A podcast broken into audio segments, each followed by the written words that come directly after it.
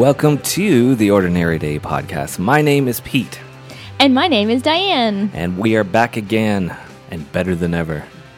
You know, I was thinking randomly the other day, maybe we should have like, um, you know how on our website we have like a description of the podcast? Mm-hmm. Like if someone joins in randomly late, late in an episode, like we're coming up to 50 soon, Woo! we could have like something like what's on the website when a multimedia designer coexists with a scientist. Perspectives, ideas, and opinions are diverse, thoughtful, and maybe a little funny. I like that line. I think it's cool. Yeah. But I'd have to remember that every time. and shoot it into the middle of the podcast somehow? No, no, like at the intro, like sort of Ah, like describing yes. what it is, right? Because Yes. is it clear what this uh, this podcast is about, right? That's true. just based on the uh, the name. It's a married couple and their thoughts about their day to day activities. Yes, a wide variety of subjects. Yes, exactly. But it, it is fun because it's like I like the idea that it's like it's a multimedia designer and a scientist and are two very different sides uh, and opinions and interests, and they sometimes collide into the same thing. Like last last episode, we we had a whole bunch of things planned to talk about, but we stuck on one subject. 'cause That's we obviously, true, We had a lot to share about that, mm-hmm. which was which was neat. Anyways, Yes. let's begin our show with what we do every time with a recap of the last uh, couple weeks. Yes. Part of the reason I feel that we skipped last weekend was because I was playing a tournament, a frisbee tournament in Kitchener with uh, York University. Uh, so it was quite a long weekend for me. I again helped drive the team and get them there in a vehicle, not like being a star player, um, but helped get everyone to the venue. Uh, so it was a bit of driving for me, and it was four games on the Saturday and another two on the Sunday, and we came home. So I was uh, a bit tired after all of that and wanted to, you know, shower up, get all my laundry sorted out, and basically prepare myself for the next week. Uh, so I feel like that may have been a small factor in taking a little break. Yeah, and there's been some sad things too. There's a death in the family and a lot of things to sort of just deal with these days. My work continues to be challenging. I think we just we just really needed a needed a day off, I guess, a break. Yes. So I don't know. What what is there to talk about? What do you want to talk about like as far as current events? Is there some fun new stories? I know we saw the Logan movie. Ooh, yes. That was pretty wild. That was so the movie comes with a description of it being very gory Mm-hmm. and, you know, R rating, language, violence. Yeah. And you think, well, it's an X Men movie. There's always Yeah, a little bit of that. a little bit of that. You know, Wolverine has claws. This is inevitable. Uh, but this was uh, way over what I thought it would be. Yes, and to those who have not seen the movie, go ahead and skip ahead a couple minutes. But uh, yeah, I was really surprised. Um, I didn't realize we were going to get into such an intense movie. I think about Yes. 10 minutes in, I, I, I looked over at you and I was like, hey, this is like X Men meets Breaking Bad. Because it's like, it got uh, dark. It's like in a desert. And it was more about a character study, even about people who are not necessarily good people. Like the heroes are kind of anti heroes here. Yes, and it seemed as if they were hiding away from something and someone was coming after them and we couldn't quite figure out what was going on and who was good and who was bad and what was behind all of this. Yeah. It, And, uh, yeah. and this intense. reminded me of when we saw Rogue One recently. It's like I'm loving this new.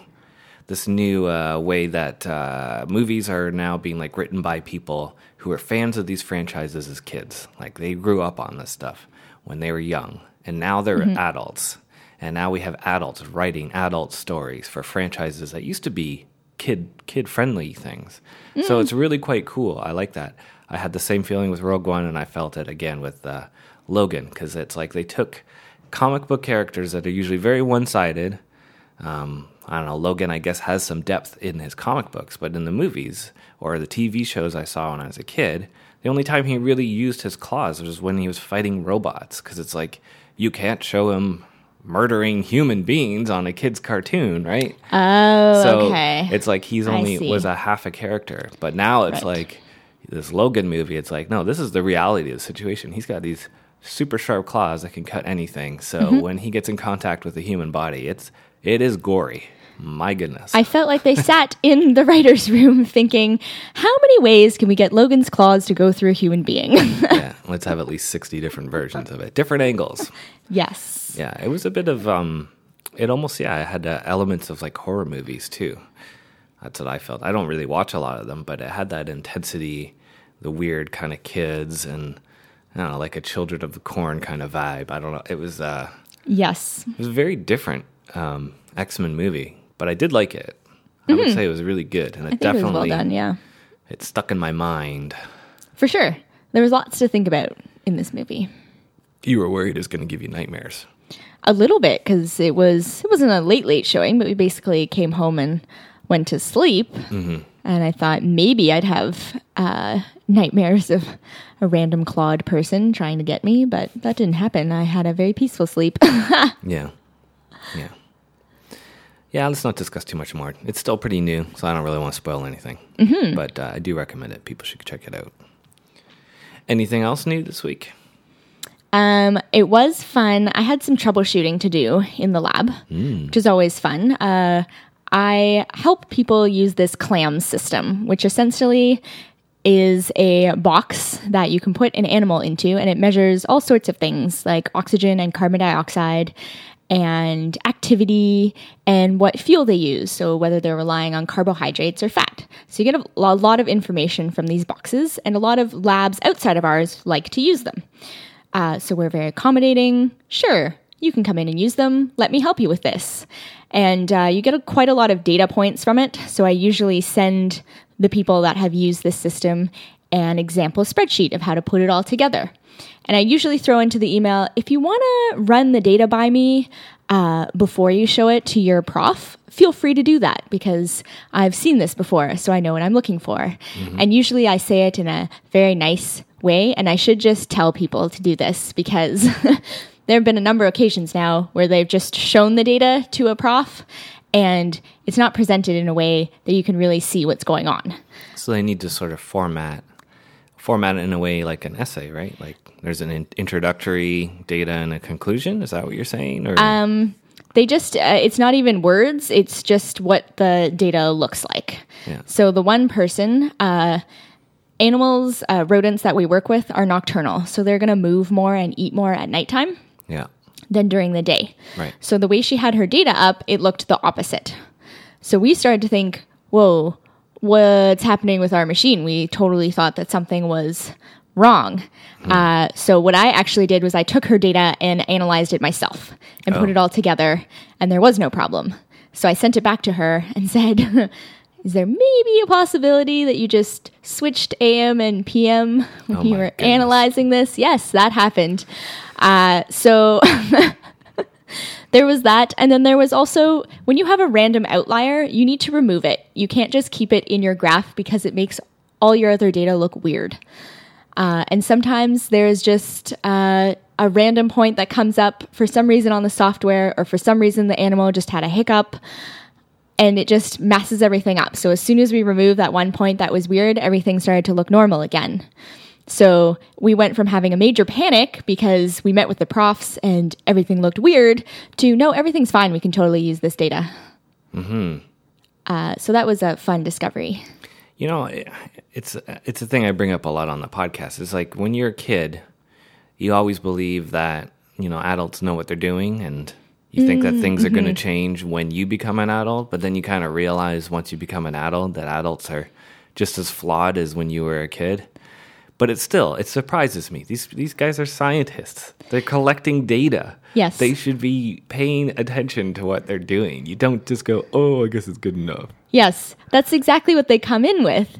And, you know, you look at it and you're like, well, you know, the rodents are more active at night, right? And they'll say yes. And I'm like, so why does your data show the opposite? And they really haven't looked at it with that in mind to, you know, think, well, I don't know. That's, that's weird. Like, uh, you have a plain control animal that is doing the opposite of what it's supposed to do. So something is up, and they don't really take that next step to figure out what is going on. So I think I'm going to start uh, requesting that people send me their data when they're done with it.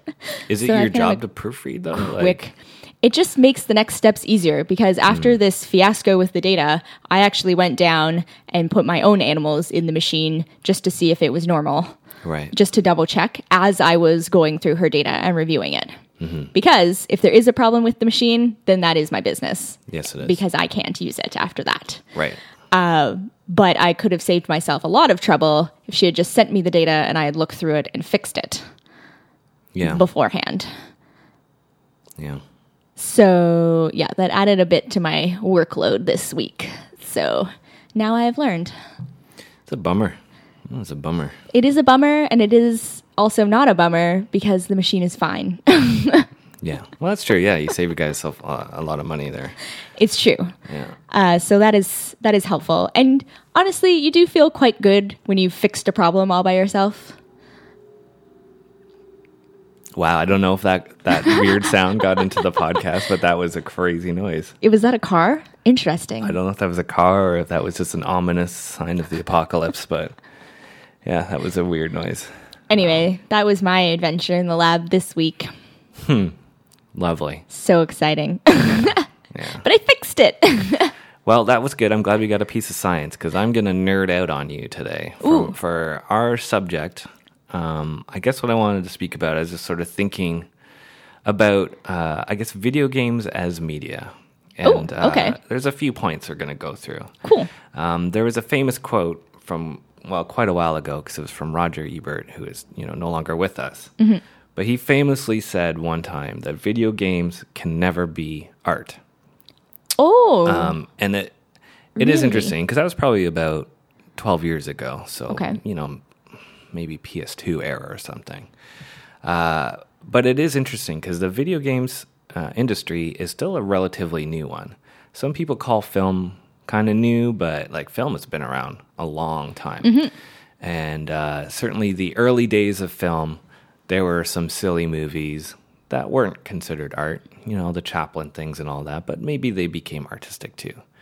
Um, I feel like uh, as the industry is growing up, it is becoming better and better. Um, certainly with uh, books, you know, there were books that were uh, considered kind of scandalous back in the day when they were first writing books as well. Like they had all their meanings too. And then as people became better writers, the stories became better. There's better character driven uh, material and things like that. I think we're finally starting to get at the point where games are starting to do that too. okay. Um, I often bring up The Witcher 3. Yes. The Witcher 3 Oh, you love it. the video game, I would argue, is better than the books. And sadly, the writer of the books gave no endorsement to the people who developed it. Like he makes no money off of it because like they bought the rights to use his characters and Okay. stuff. Okay. But he has openly said many times that he says that those series is not canon. It doesn't count. It's whatever. It's its own thing Okay. But I've read the book, or at least one of the books, and that took me a long time because I've kept losing interest. It never grabbed me or really did as good of a job as expressing the characters, the story, or just getting me genuinely interested in what's going on as much as The Witcher 3 video game did. Now that's like top class. Not everything's great. Um, and the reason I started thinking about this is I've been recently playing this game called Horizon uh, Zero Dawn, which has a female protagonist.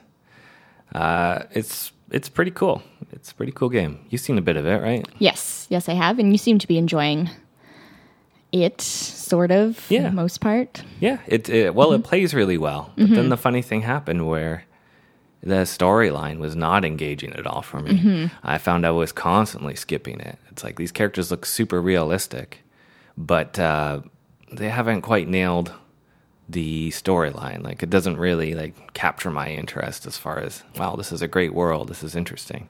They have a lot of good things to work with. It's got a scenario where it's like post post apocalypse, where the idea is humans are all gone and then nature's restored, and the humans are all gone because there's been a, a robot uprising or something. So good science fiction Okay.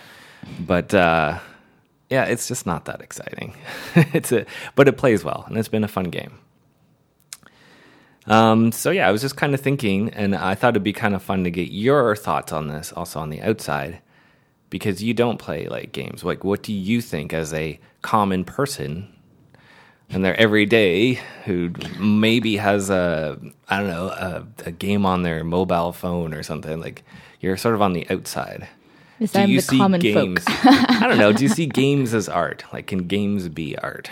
Um, well, I certainly think that some of the games that you play are uh, amazing pieces of art.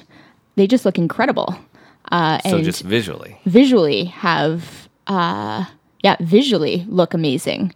Uh, so that would be, you know, one criteria that I would judge something as art. Uh, is there, uh, I was going to ask, uh, is there a reason why uh, Roger Ebert said they could never be art?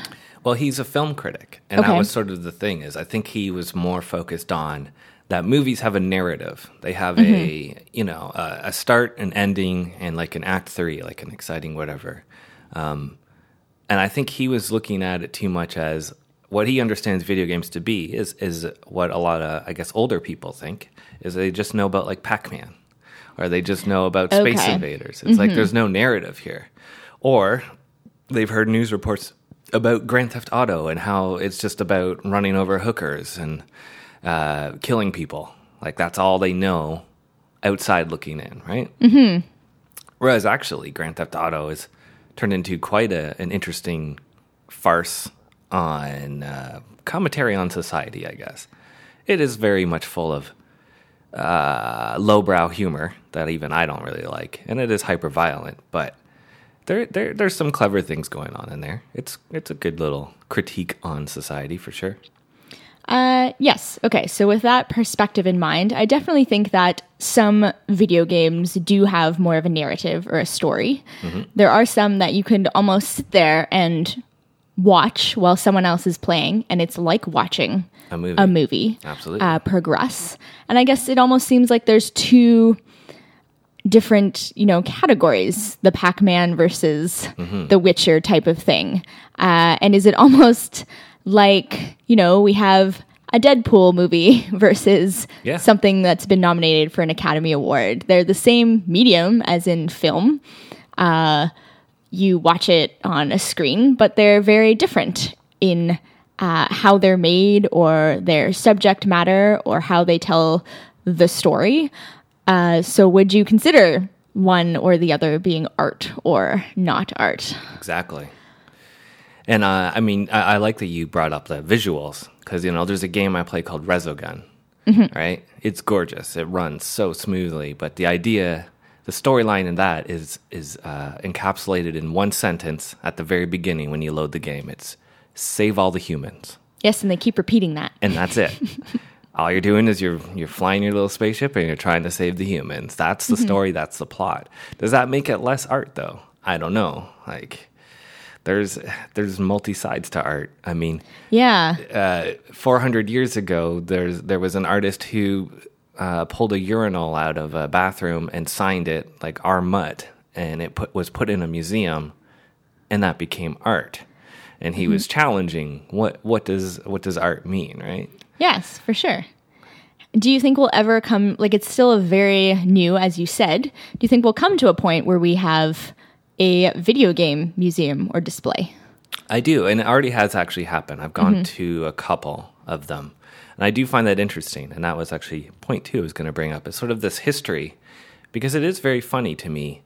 Um, I remember when I was young that it was hard to to find video games. Like you, uh, game stores didn't really exist. You might. I, I remember that you could get some. Sometimes you could get like Super Mario and a Canadian Tire, but that would be like it. That's random. yeah, very random. And it's like uh, electronics boutique or whatever, those things didn't exist. Um, you fast forward to today, it's not only that it's really easy to get because there's so many digital stores, the internet, Amazon, etc. There is a huge audience for it. It is a booming industry, um, and for like the last five years, it has made more money than uh, the movie industry. So like, there, it's very common to hear about people uh, going home after work to go play a game with their friends. That's like the thing they do now. It's not just oh we watch movies all the time. Mm-hmm. It's very normal. Um, and I'm already seeing this. Like there's Rogers ads on TV where they're talking about internet and they show people playing video games, oh, right? Oh, nice. Okay, yeah. Right? It's like you want your internet connection because this is what's important to you. Absolutely. Right? so it's like that that little thing that not that many people did back in the 80s and the 90s is now total mainstream. So I do believe that as it has become so mainstream, I think we're starting to get more creative people making creative projects, more creative narratives, and I do think there will be no question about this art whatever debate because there has been. There has been a lot of really impressive, uh, interesting uh, games that uh, really make you think about things. Yes, absolutely. I think I think we will see, you know, a, a day where there are exhibits of games or the artwork from games uh, popping up here and there. I'm sure people have framed photographs or framed images that come from video games that they're very proud of to own. Yeah. So yeah. Do you want to hear the full uh, Ebert quote? He actually he got challenged a lot about it. So Oh, sure. he wrote this one little extra thing, um, and it's like a response. And this is in 2010, in April of 2010, on his website, rogerebert.com. Having once made the statement above, video games can never be art. I have declined all opportunities to enlarge upon it or defend it. that seemed to be a fool's errand, especially given the volume of messages I receive urging me to play this game or that and recant the error of my ways. Nevertheless, I remain convinced that, in principle, video games cannot be art. Perhaps it is foolish of me to say never, because never, as someone named Rick Wakeman informs us, is a long, long time. Let me just say that no video gamer now living will survive long enough to experience the medium as an art form. And that's where I disagree, is I think I think I'm already seeing that. Me too. Certainly what I've seen you playing. Yeah. You ever see a game called Journey? I ever show you that? Yes. where it's like these uh, red cloaked people with a scarf just uh, climbing through the desert. And they like float in the wind. Yeah, and, there's slide no down the dunes. There's no dialog Uh, the interesting thing that happens is sometimes people join your game, and I didn't even know this was happening. I thought they were AI characters. Oh no way. And so then suddenly another red guy will be next to you with his red scarf, and they'll just make these little chirping noises at you. And then you de- develop this weird form of communication as you two try to make it through the puzzle. But the puzzle is essentially you want to get to the mountain, and the mountain kind of leads to uh, basically your death. And it's like all about the journey of life, I guess, which is just a symbolized through climbing a desert, going through water, climbing a mountain, uh, freezing and dying, and then being reborn and flying. And it's like all done through visuals. There's like no speaking. There's no language. Um, even your your uh, yeah, speaking with your your co-op buddy, whatever, this stranger, this complete stranger you've never met. Uh, it's all done through just this this game, and I thought it was really impactful and very artistic. Yeah, I've seen that game. Mm-hmm. It is. It's beautiful. All right, one last point. Mm-hmm. This was a fun one. This is also why I thought of this as uh, something we could talk about. Um, I listened to this podcast. It's called P.S. I Love You. It's a very clever pun. It's a PlayStation podcast. Yes. And they had a listener write in specifically about this Horizon game that I've been playing. And I don't know his background, but he's obviously a male. And he said that he was getting concerned because recently there has been a lot of multicultural or female protagonists, Okay. and he can no longer relate to video games Okay. because there aren't any white males in video games anymore. Okay. And I remember when, as I was hearing that, I was like, "What a, what a strange statement to make," and it made me sort of think about this whole thing that we're talking about, because it's like, when have, I mean, me personally, and and when I'm playing a game, I usually play as a female character. Actually, it's my favorite way to play, but. uh it's usually an escape thing, right? Like it's not. I want to play my life, the video game. I don't want to play Office Worker 2017. like that's not fun. Um, but like this complaint was so strange, and it made me think also like if we're talking about other forms of media, like movies and books, have you ever read a book and you're like, oh, I can't identify with this protagonist because he's a male, or I can't identify with uh, this Logan movie because he has he's a mutant. Like, come on, like we always watch things in fiction and across all mediums that kind of give us an escape or give us a different story to hear. I think you describe it exactly. When I'm reading fiction, I mean, yes, there are books that have personally touched me because of a similar experience that a character has gone through, or they are very much like me in my upbringing or in my um, racial, ethnical background. But the whole point I find of reading fiction is to learn about something else mm-hmm. and to read about something else and to get immersed in a character and in a story that is something completely different from what you would experience in your own life. Like mm-hmm. that's that's fiction. It's it's not a real thing that happened to a real or might have happened to a real person, but it's something of the author's imagination that they've come up with, a story. And they can be fascinating stories and they can be based on real historical events, but I don't ever feel that I have to be and match the gender of the person or their background uh, when Yeah. I'm reading those stories. Um, and they haven't completely removed like all white males from the universe of video games. No, there's still plenty. There's still plenty of dude bro shooters out there for you, buddy. If that's what you want to play. That is uh, very interesting. Did they have commentary for this or a response to this person? Well, yeah, they they just seem it just is just like, are you insane? And it's very similar to what I was thinking. Um, I think one of the things that they did comment on, and and I'll reiterate it, is what's interesting about this Horizon game is although you're playing as a female protagonist, that's actually not the most important part of her identity, Okay. and uh, it actually is never really even identified. There's no like social uh, scenario where it's like, oh, you're a woman, so you can't be a hunter. You can't hunt these robot dinosaurs because you're a woman. That never happens. And actually, I think they twisted. It's one of the things I will uh, credit this this game for is they twisted around all of those normal, whatever you would think is the normal uh, gender roles. Is she was a, a hunter, hunter gatherer, and the entire society is run by women. Like the women were the elders; they were the ones in charge who were making the decisions. But she was an outcast by women, and it wasn't because she was a woman. it's just because she was uh, born by a machine. I don't know, something dear, different. Sorry, spoilers.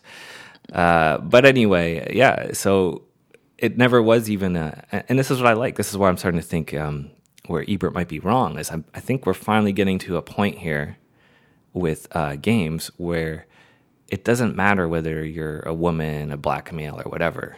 You're, we're finally getting somewhere where a character can just be a character. I think, and it doesn't get just defined by, oh, you, you, you're the token black guy. Like we need Yeah, to have the a color that they appear on screen. I, or- I hate when that happens. It's like, oh, we need a black character. We need to show diversity. So here's a black guy um, being like, uh, Jamaican or something.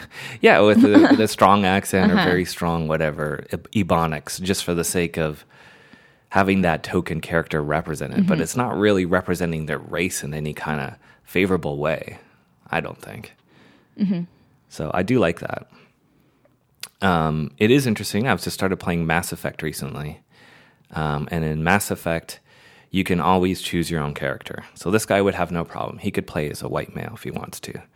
You can play as a black female if you want to. You got lots of options. You got a color uh, scaler thing. You can change the skin tone to whatever Oh, okay. you want. Okay. Um, I don't know if you can make it blue, but you can make it, you know, human. Uh, so the funny thing is, you get to design your character and then your sibling. So if you're playing as a female, you can design what your brother looks like too. Started playing the game, and I meet this character who's like the captain of the vessel, and then uh, whatever, we continue doing some missions, and then later on, I realized, oh wait, that's supposed to be my dad. Oh, okay. You can't, you can't change the way he looks though. Nice. So you always have a black dad. Okay. I thought that was kind of neat. It's like, well, whatever skin tone you pick of you Mm-hmm. and your brother or sister, whatever, he'll always be the same. And it's like, oh, that's kind of interesting. nice. nice. Yeah, but I like that. I like that we're finally getting to that point. So I'm gonna disagree with Roger Ebert. Sorry. I think I would too. I mean, he must have had people.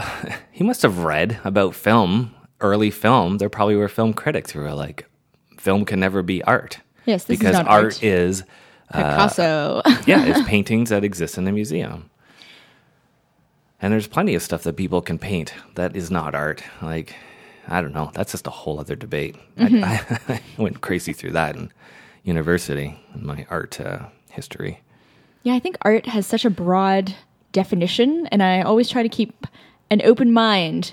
You know, when you go to Nuit Blanche or something where there's Yeah. just so much different art, and you kind of look at Yeah. it thinking that is odd, Different. but hey, it's art, so that just doesn't completely appeal to me as something that I would enjoy, say, having in my house or something. So Yeah, absolutely. move forward from that. But uh, definitely, you got to check out some of these video games. They are, it, I mean, it looks like a film with a person in it, some of them. Yeah, and you get your money's worth, that's for sure. Definitely. You watch a movie for an hour and a half, two hours. Yep. You can pick up The Witcher right now for $30. It'll last you 200. There you go. 200 hours. Pete is seriously contemplating playing it again. Yeah, for the third time. it's just so good. So good. Why not? Why I gotta not? play these new ones, you know? I paid for them. I gotta try them out. Mass Effect is disappointing right now, though. I gotta say. I don't know what's going on in this thing. I think they're gonna patch it. The text is too small. I can't read what's going on, so I don't know what's going on most of the time. That is annoying. Yeah. That when that happens in a movie and you've missed one line of dialogue, which Very is integral. dialogue. I was like, oh, wait, that guy's my dad. Oh. I missed that. It was probably in one of those logs I read, but it's Mm-hmm. like seven point, so I can't read it. Yeah, it's dumb. Um, so anyway, yeah, that, that was my topic. Topic for the day. I like it. I think I can relate to those questions. Hmm. As much as we think that sometimes I'm outside of the world of video games. Well, that's sort of the idea of the podcast is Mm-hmm. to have these outside opinions. But I would like Mm. to see a third opinion, and maybe that'll happen next week with whatever we talk about Mm-hmm. next week, which will be our fiftieth episode. Yes, that's so exciting. I had uh, so Facebook does, um, you know, reminders about anniversaries. Hmm. Uh, so about maybe a week ago was the first podcast that we ever posted up. Really? I had a posting about it. Yep. I thought we did it on March first.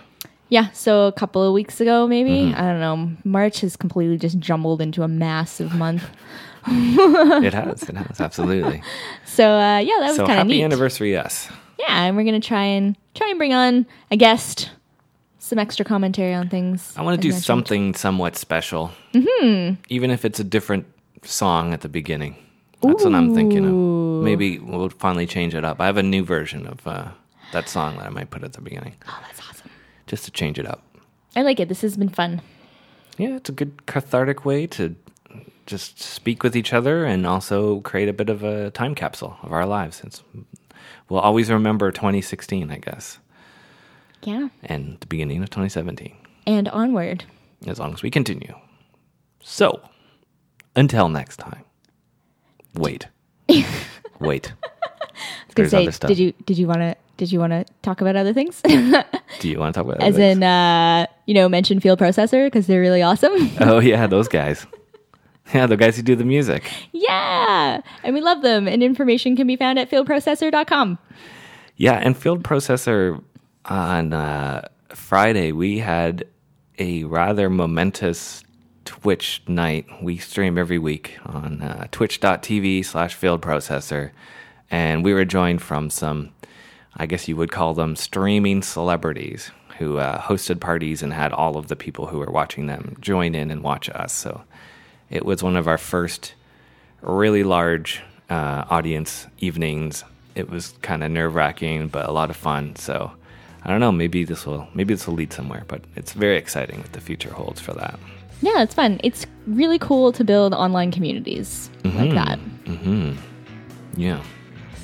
So yeah, if you guys have any questions, comments, um, ideas for episode 50, send us an email at ordinarydaypodcast at gmail.com.